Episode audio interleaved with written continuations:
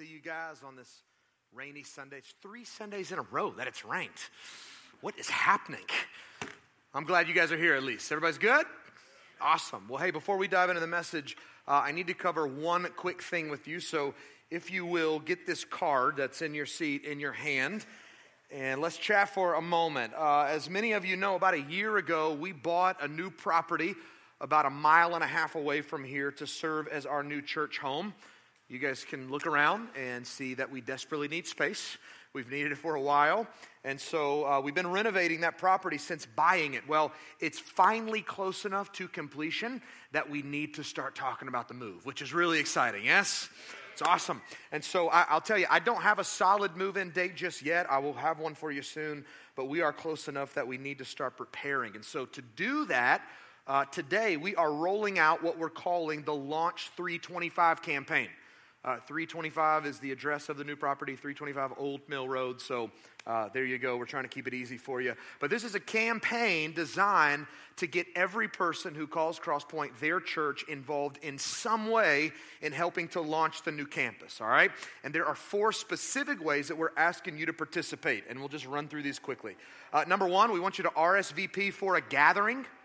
When we move, we're going to go from four gatherings to two gatherings at first and then add gatherings from there as we need them. Uh, but our times are going to be 9.30 and 11.15. 9.30, 11.15. And so what we want you to do is to commit to a gathering and let us know when you're planning to attend. This is going to help us on the back end of things to spread people out a little more evenly, uh, to really better prepare ourselves to serve people effectively. And so you can RSVP on the Crosspoint app or on our website. All right, so that's first. Uh, secondly, serve on a team serve on a team. We have a goal to add 150 brand new people to our serve team in preparation for the move. And so, if you've been thinking about jumping into ministry here at Crosspoint, now is the time, my friends, okay? Uh, the good news is we have serving opportunities in every area of the church. But I will say there are some specific teams that we're really trying to beef up. And this is due to just the sheer amount of people we're going to have on campus at the same time. So, those four teams are coffee bar, prayer team, parking team, and security. And so, if you're in the room going, I know I want to serve somewhere, but I have no idea where to serve, I would say pick one of those four teams. Uh, especially men in the room, I would say we need you to step up and to serve on our parking team, on our security team. And so, if you're not engaged, this is a great time for you to jump in and to meet some other dudes in our church, all right? And so, outside, you may have noticed this when you came in, there are some serving boards set up with some color coded ministry cards for every ministry in our church.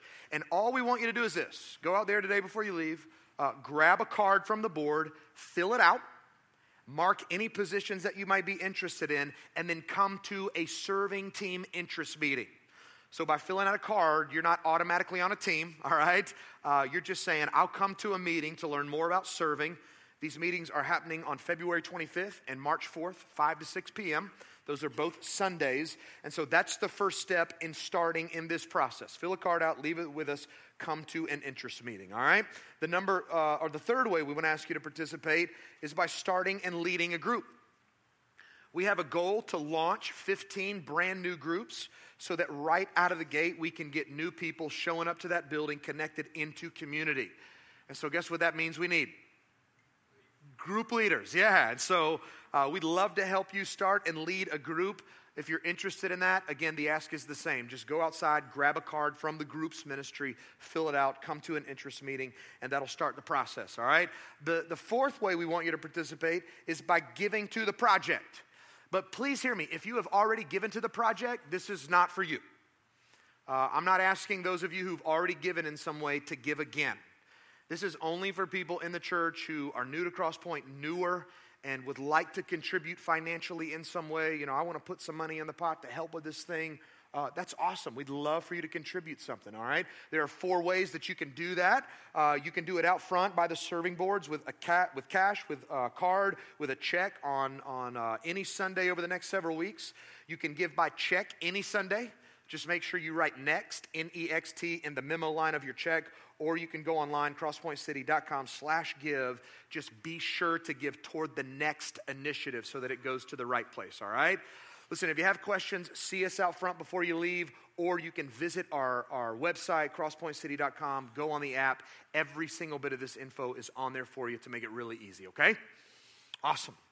Well, hey, with that said, let's grab our Bibles if we have them, and let's go to Mark chapter 15 together.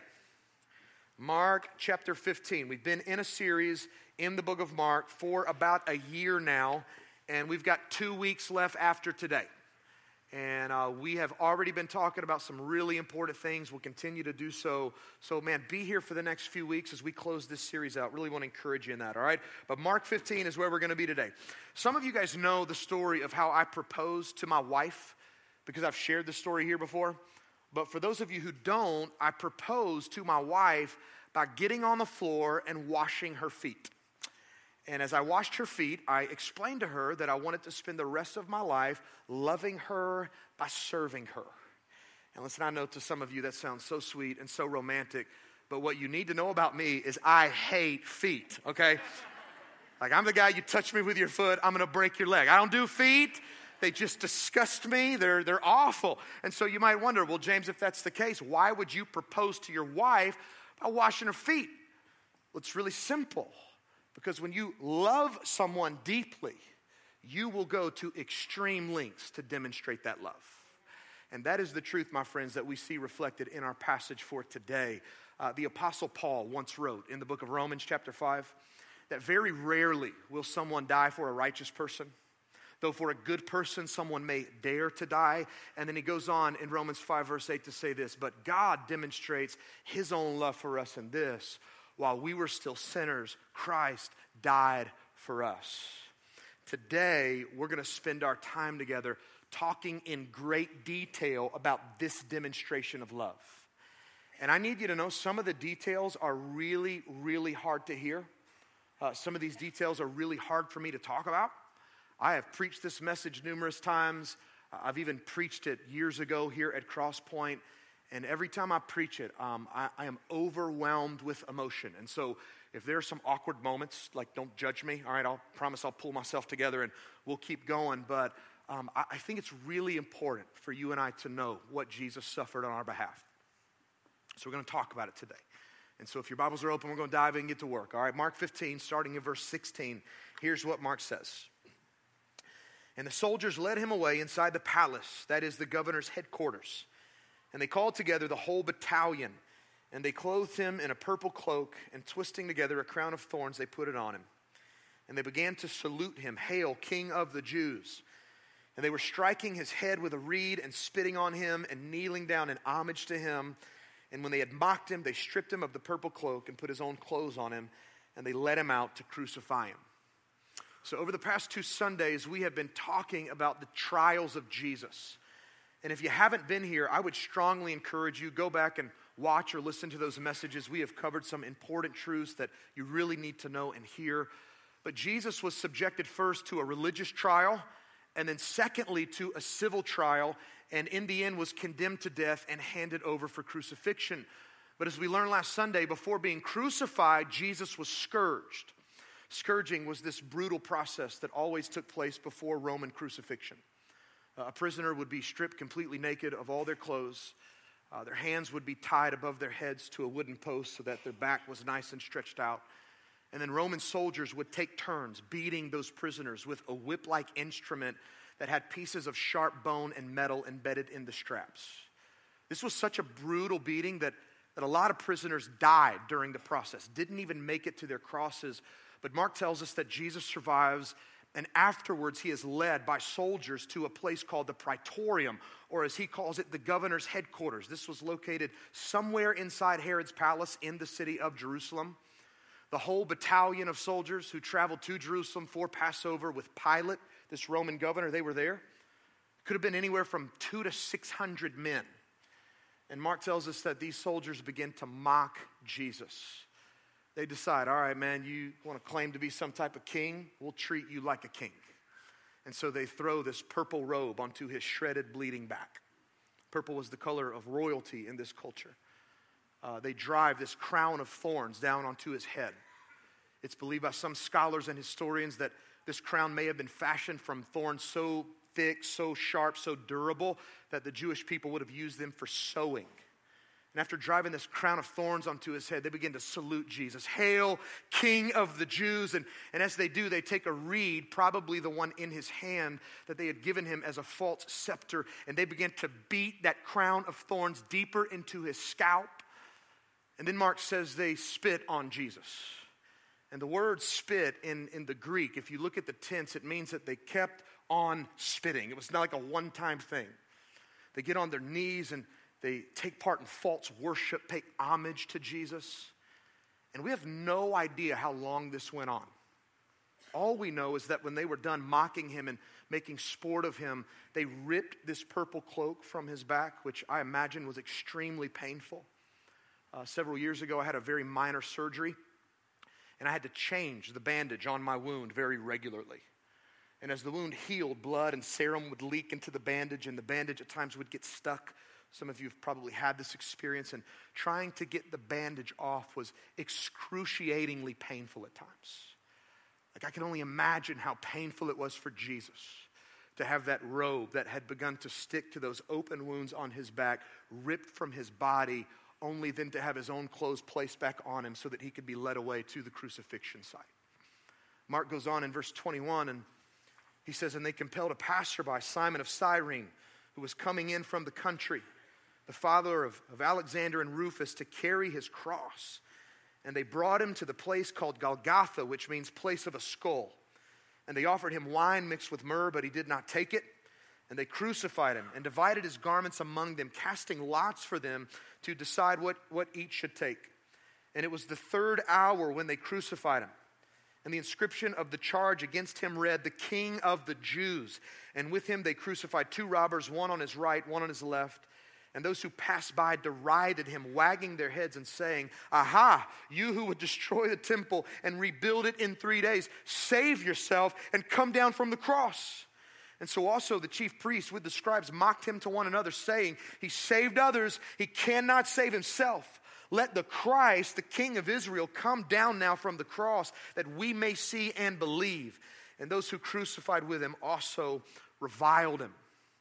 It was very customary, very normal for prisoners going through Roman crucifixion to be forced to carry part of their own crosses. The upright beam was typically placed in the ground at the crucifixion site, and so Jesus would have been carrying the heavy wooden crossbeam across his shoulders. It would have weighed anywhere between 75 and 125 pounds. And as we see from the text, after the scourgings, after the beatings, all the blood loss, uh, Jesus had nothing left just couldn't carry the thing, was too weak to do so. And so the soldiers call upon this man in the crowd who just happened to be there. Uh, name was Simon. Hey, bro, need you. Come on. You're going to carry his cross for him. And then Mark includes this interesting note. He says, Simon, who was the father of Alexander and Rufus. Seems like a strange thing to put in the middle of a story about Jesus' crucifixion, right? Here's the guy, and here are the names of his sons. Why would he do that? Well, it's believed that Mark's audience likely knew these two men. You know, I've shared with you at various points throughout the series that Mark was writing his gospel to a Roman audience, Christians in the city of Rome, uh, probably the same Christians Paul served and ministered to. Well, in Romans 16, you find Paul talking about some guy named Rufus and it's believed that Rufus was probably the same guy as this Rufus. And this was most likely Mark's way of saying to his Roman audience, You guys know the Simon I'm talking about. The Simon who carried Jesus' cross. He's the dad of the two guys that go to church with you, that run in the same circles as you, Alexander and Rufus. As Simon is, is walking behind Jesus and these Roman soldiers carrying this crossbeam, Mark says that the group, they finally make it to the site where Jesus would be put to death. It's called Golgotha, or as Mark says, the place of a skull. Uh, in English, we commonly refer to the site as Calvary. If you guys have been around Crosspoint for any length of time or grew up in church, you probably sang songs about Calvary, right? Well, Calvary comes from a Latin word that means, guess what? Skull. Yeah. And it's believed that this site got its name because the place actually looked like a human skull. And, and I'll show you a picture of uh, the, the site that's traditionally believed to have been Golgotha. This is it. It'll be up on the screens. Can you see it? Can you see the eye sockets? You see the nose? Uh, if you ever go to Israel, they'll take you and you can actually see this site. I've been there years ago, and I will tell you that the picture does not do it justice. We don't know 100% for sure if this was the place, but there is a high probability that this is where Jesus was crucified. And so after he arrives here, Mark says that, that someone tried to give him this drink. It was wine mixed with myrrh, basically a sedative or a pain reliever. There are historical records that report women hanging around the crosses of criminals outside the city walls of Jerusalem, giving these criminals this specific drink in hopes of deadening the pain of crucifixion. Isn't it interesting? Jesus refuses it. Basically says, Not, I don't want it. I'm going to suffer the immense pain of the cross with every single one of my senses intact. And then Mark writes very simply that Jesus was crucified. Now, we're not sure why Mark leaves out all the details of the crucifixion. Uh, it could have been that because he was writing to a Roman audience who were very familiar with how crucifixion worked, that he felt no need to include any details about what Jesus suffered. But for those of us in the room today who are unfamiliar with crucifixion, uh, I want to briefly share with you what Jesus experienced at this point. After reaching the crucifixion site, he would have been stripped completely naked yet again. You see, prisoners were often crucified naked on the side of the road at eye level to those passing by. I know in a lot of the pictures you see Jesus crucified, he's up on this hill and people are like way down below. That wasn't crucifixion. Again, naked, side of the road, so that people passing by could get in your face and mock you and spit upon you. And this was done for the purpose of completely humiliating and dehumanizing victims of the cross. That was the point of crucifixion. In fact, the Romans said that those who were condemned to die by crucifixion were men condemned to the death of a beast. They weren't even treated as people, they were treated as worthless animals. And so here's Jesus stripped naked. They, they stretch his arms out across that heavy wooden beam and they take square spikes and they drive each through his wrist. Again, in pictures, I know it's common for the nails to be depicted as going through the hands. The problem was the hands weren't strong enough to support the weight of a criminal on the cross. And so instead, the nails would be driven through the wrists uh, where the radius and the ulna bones meet and it would serve as a way for that body to be supported as it hung from that tree. They would have then lifted Jesus up on that cross beam and dropped the beam onto the upright beam sticking out of the earth. And his shoulders at this point would have likely dislocated, as was common for many criminals. And then somehow, someway, they would have nailed his feet into the upright beam. There were many different ways of doing this. When you study archaeology and and you look at the bodies of crucified prisoners, you find that sometimes they would stack the feet, one, nail, one nail through the middle. Sometimes they would nail the feet separately. At other times, they would put the feet on the sides of the crosses and drive nails through the heels of these crucified men.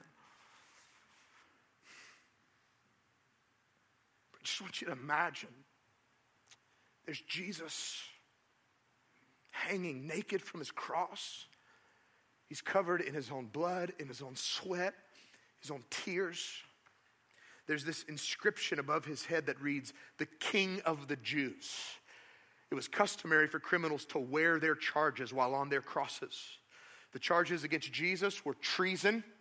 And so, in a very sarcastic way, they, they put those charges on display above his head. The prisoners that crucified him are in front of him, dividing up his clothes and then people are passing by and they're just shaking their heads, getting in his face, mocking him, ridiculing him, as were the two criminals crucified on either side of him. And it's very obvious from Mark's description that the crucifixion of Jesus was a direct fulfillment of Psalm 22, this prophetic psalm about God's suffering Savior. All who see me mock me. They make mouths at me. They wag their heads. I'm poured out like water, and all my bones are out of joint. My heart is like wax, it is melted within my breast. For dogs encompass me, a company of evildoers encircles me. They've pierced my hands and feet. I can count all my bones. They stare and gloat over me. They divide my garments among them, and for my clothing, they cast lots. So here's this crowd in front of Jesus, fulfilling Old Testament scripture about his crucifixion and they don't even realize the scriptures about them. And as they're doing so, the chief priests and the elders, these two groups of religious leaders responsible for getting Jesus to that cross, they start saying to one another, He saved others, which He did, right?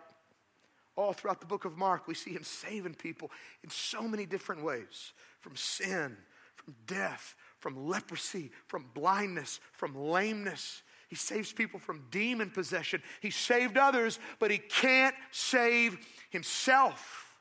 Listen, I need you to know that statement is both true and false. It is false in the sense that Jesus lacked the necessary power to save himself from the cross. Right? We know that uh, from places like Matthew 26 53, that at any point Jesus could have called on God his Father, and God the Father would have sent 12 legions of angels. That's 72,000 angels to save Jesus off that cross. So, false. The statement is true in the sense that if Jesus wanted to save others, he couldn't save himself. I mean, his whole purpose for coming to earth was for this moment. He came to lay his life down to buy sinners like you and me back to God. And, and so, if Jesus saved himself from the cross, he couldn't save us. And today we would still be lost, hopeless, stuck in sin, on our way to experience the wrath and judgment of God. And so, what in the world kept Jesus there? What kept him on that cross 2,000 years ago? Was it the nails? Was it the soldiers? Was it the crowds? Well, I would answer that question and go D, none of the above. I truly believe from what I see in the scriptures that there was one thing that kept Jesus on that cross, and that one thing was love. First and foremost, it was his love for God the Father. Jesus wanted to be obedient to what God sent him to do, but it was also his great love for you and me. And in the next verses, and we start to see the fullness of that love on display in some incredible, incredible ways. Keep reading with me. Verse 33, Mark goes on, and when the sixth hour had come, there was darkness over the whole land until the ninth hour. And at the ninth hour, Jesus cried out with a loud voice, Eloi, Eloi, uh, lema sabachthani, which means, My God, my God, why have you forsaken me? And some of the bystanders hearing it said, Behold, he's calling Elijah. And someone ran and filled a sponge with sour wine, put it on a reed, and gave it to him to drink, saying, Wait, let us see whether Elijah will come to take him down. And Jesus uttered a loud cry and breathed his last and the curtain of the temple was torn in two from top to bottom. And when the centurion who stood facing him saw that in this way he breathed this last, he said, Truly, this man was the Son of God. And so Mark tells us in the text that Jesus was crucified at the third hour. This was about 9 o'clock in the morning, 9 a.m. At the sixth hour, darkness came over the entire land. This was noon and it stayed there until the ninth hour. This was three o'clock in the afternoon. And so, as Jesus is dying, darkness covers the entire land uh, where Jesus is dying for three hours. In the Bible, darkness during the daytime is often associated with God's judgment. One of the clearest examples of this is found in the book of Exodus. Right, God was pouring out his judgment onto the land of Egypt, uh, pouring out all these plagues, trying to convince Pharaoh to let his people, the nation of Israel, go free out of slavery. The ninth plague that God poured out on Egypt was, even if you don't know the story, you're new to church, just say darkness, you'll get it right. It was, yeah, darkness. And so I want you to see and understand here that as Jesus is dying on the cross, even nature itself is testifying to the fact that God is acting in judgment. And who is he judging? He's judging Jesus. See, if you were here a few weeks ago when I preached on Jesus praying in the Garden of Gethsemane the night before his crucifixion, there he was agonizing over what he would face, overcome with horror and anguish because he knew a short time later he would be forsaken and abandoned by God for the sins of the world. This was the moment that it happened three o'clock in the afternoon this is when jesus as 2 corinthians 5.21 teaches this was that moment when jesus became our sin. And this my friends was by far the worst part of the cross for him. I mean as hellish and as gruesome as the physical sufferings were and they were bad they couldn't compare with what jesus suffered spiritually. You see, he got a taste spiritually of what hell is literally like. As he hung there covered in our sin and in our shame, he was completely cut off from the presence of God the Father. And he cried out, My God, my God. The first and only time in the Gospels that Jesus refers to God as God and not as Father. My God, my God, why have you forsaken me? Listen, this is not a rhetorical question. The answer is very clear. Why did God forsake Jesus? It was for you, it was for me.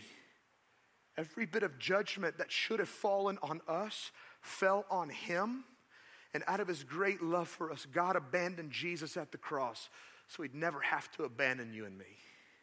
Here's Jesus dying in our place, abandoned by God, crying out in spiritual agony.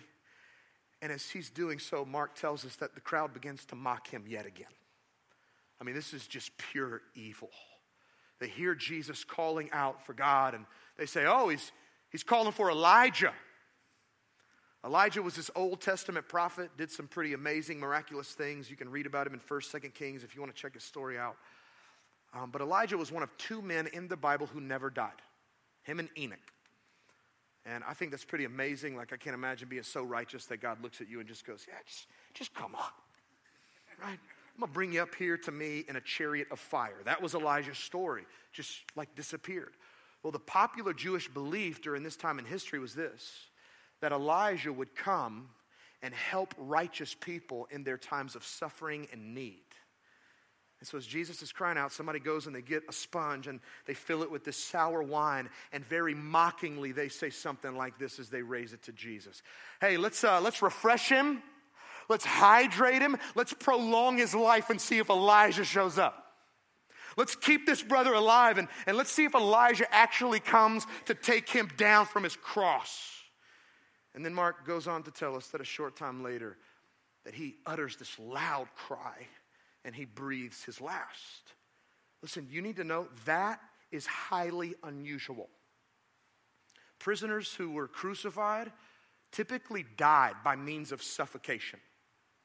Because they hung from their arms, their diaphragms would collapse in on themselves, and anytime they wanted to breathe, they would have to pull up on those nails in the wrists, push up on those nails in their feet just to get air in. This was a very slow, painful way to die. Sometimes prisoners would last for days on their crosses, but there would come a point when they would become so weak they couldn't pull themselves up any longer to get air, and they would literally die by asphyxiation. And so, to expect a prisoner who's suffocating to utter a loud cry just didn't happen. Yet here's Jesus crying out in the moment of his death. And I believe it was that cry of victory that we find in John 19 30. It is finished proving that even in this moment of death that the god of the universe was still completely in control and this becomes even more clear when you start to pay attention to this curtain mark describes this is interesting mark turns our attention from the cross of jesus and he takes us into the jerusalem temple just for a moment and he tells us in the moment that Jesus died, this curtain in the Jerusalem temple was torn in two from top to bottom. Now, you need to know this was not a thin, flimsy little curtain. This was a massive wall like curtain made of very thick, heavy material, and it separated what was known as the Holy of Holies from the rest of the temple. The Holy of Holies was where the presence and glory of God dwelt. Only one man could go into that area of the temple, the high priest, the holiest man in Israel, and he could only go in one time a year. And when he went in, there were all these like regulations he had to meet. You can find them in Leviticus 16 if you want to read about it. But he had to dress a certain way, had to have bathed himself a certain way, had to present a series of blood sacrifices to atone for sin, both his own and the sins of the people. And this was such a serious thing that before going into the presence of God, they would tie a bell to this guy along with a rope and then they would stand outside the curtain and they would listen. And they would know if that bell stops ringing, that brother did something wrong before going in there. If we don't hear the bell, that means he's dead and it's time to pull the rope and to get him out of there. You see, this curtain in the temple made it undeniably clear that it was impossible for sinful people to enter the presence of God. Yet when Jesus died, that changed entirely. God Himself ripped that curtain in two from top to bottom and declared to people like you and me, the way is now open. God, he, He's saying through this curtain, I need you to know the sacrifice of Jesus was the sacrifice to end all sacrifices. There are no longer any barriers between me and people like you, and anyone who believes and trusts in my son Jesus is free to enter in. And look, just to make sure we get the point, Mark tells us about the first guy that goes in. He was a Roman centurion, not even a Jew, a Gentile, a soldier who oversaw and led 100 other soldiers. This was a tough, brutal, hardened man, very familiar with death. I mean, he probably saw countless numbers of people die to the point where he had just become desensitized to it. Yet as he stands in front of the cross of Jesus Christ, and he watches Jesus die, something's different. And we don't know exactly what he saw, but whatever he saw awakened faith in his heart. And this man confessed out loud truly, Jesus Christ was the Son of God. Think about this. This soldier who helped put Jesus on that cross, he's the first guy in the book of Mark to see Jesus for who he truly is. Isn't that crazy? I mean, Mark opens the book in verse 1, chapter 1, with, Hey, I'm about to share with you the gospel of Jesus Christ, the Son of God. And then all throughout the book, people miss it. They don't see his true identity. Even his own disciples don't fully understand who he is. Yet at the cross, this sinful pagan man who tortures and kills people for a living, he sees Jesus finally for who he truly is and becomes the first person to step behind that curtain. There's one big idea I want you to take home with you today from this message. That's it. And if you're taking notes, I want you to write it down and then we're going to close, okay? Here's the big idea I want you to see today that love's demonstration, aka the cross, what is the cross according to Paul in Romans 5 8? God's demonstration of love toward us, right? So, love's demonstration is an open invitation for all who are far off to come to God. This is beautiful. Through the cross, God's going, hey, you can come to me now. I'm inviting you in. Because of what Jesus Christ has done, my presence is open to you. And so, in other words, don't miss this. The cross proves that it doesn't matter what you've done, it doesn't matter how you've lived, what your sin looks like, how jacked up you think your life is today. The cross proves that the God of the universe loves you deeply, so deeply that he sent his one and only Son to take the judgment and punishment you deserved. As I said a few moments ago, Jesus experienced hell so you would never have to. And because of what he's done for you, the way to God is now open, and God invites you to come to him just as you are. And so, as we close today, that's what we're going to do. We're going to take God up on his invitation. And together in this moment, in the next few minutes, we're just going to pursue his presence. I would imagine that some of us in the room probably need to do that for the first time, much like this centurion. Uh, you've never trusted in this great demonstration of God's love on your behalf. Uh, meaning, you've never stood and thought of Jesus and considered him and, and said in faith, All right, I believe you're the Son of God. I believe you're the Savior of the world, the only one who can change my life here and now, and the only one who can save me out of sin, death, and hell for eternity. Again, I hope if that's you, I hope that you've heard how much God loves you today. He wants a relationship with you that'll change your life forever. And if you need that in a moment, I'm going to help you put your faith in Jesus Christ. But before we get there, um, I also assume that there are probably others of us in this room who know Jesus uh, yet we haven't experienced his love and presence in a really long time. Like maybe you're that person in the room today who it's almost like you're walking in darkness. Maybe that's due to your own sin or your own temptations. Uh, maybe it's due to certain life circumstances that you're dealing with. But there's something going on in your life that has left you questioning Is God with me? is he listening? Like, does he care? Does he actually love me and, and see what I'm going through right now? And what's making it worse is that the enemy is in your ear lying to you, going, No, he doesn't. God doesn't care, and, and He's not with you. Quit calling on Him. And other people in your life may be saying the same thing. And listen, if that's you today, here's the invitation. I want to invite you in the final few minutes we have together to lift your eyes off of those struggles, off of those circumstances, and to fix them onto the cross of Jesus Christ. And to remember that God loves you deeply. And regardless of what your struggle or your circumstances may tell you, because of what Christ has done for you, nothing can separate you from His presence and nothing can separate you from His love. So, right now, we're going to pray together and we're going to ask God to move in this time in ways that only He can. So, will you join me? Heads bowed, eyes closed. I'm going to invite our prayer team to come and to get in their places.